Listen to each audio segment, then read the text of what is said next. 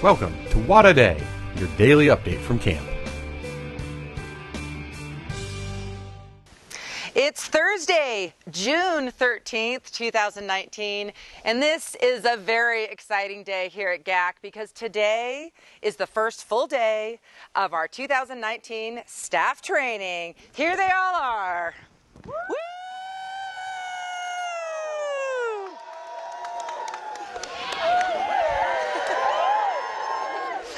Today we're going to be talking about why we're here and all the things that make camp such a special, magical place for our campers. Our theme this summer, as we've been talking about a lot, is filling buckets. So we'll be talking about that along with all our other values and what each of us will be doing this summer to make sure that every single camper who comes and joins us has an amazing experience at GAC this summer.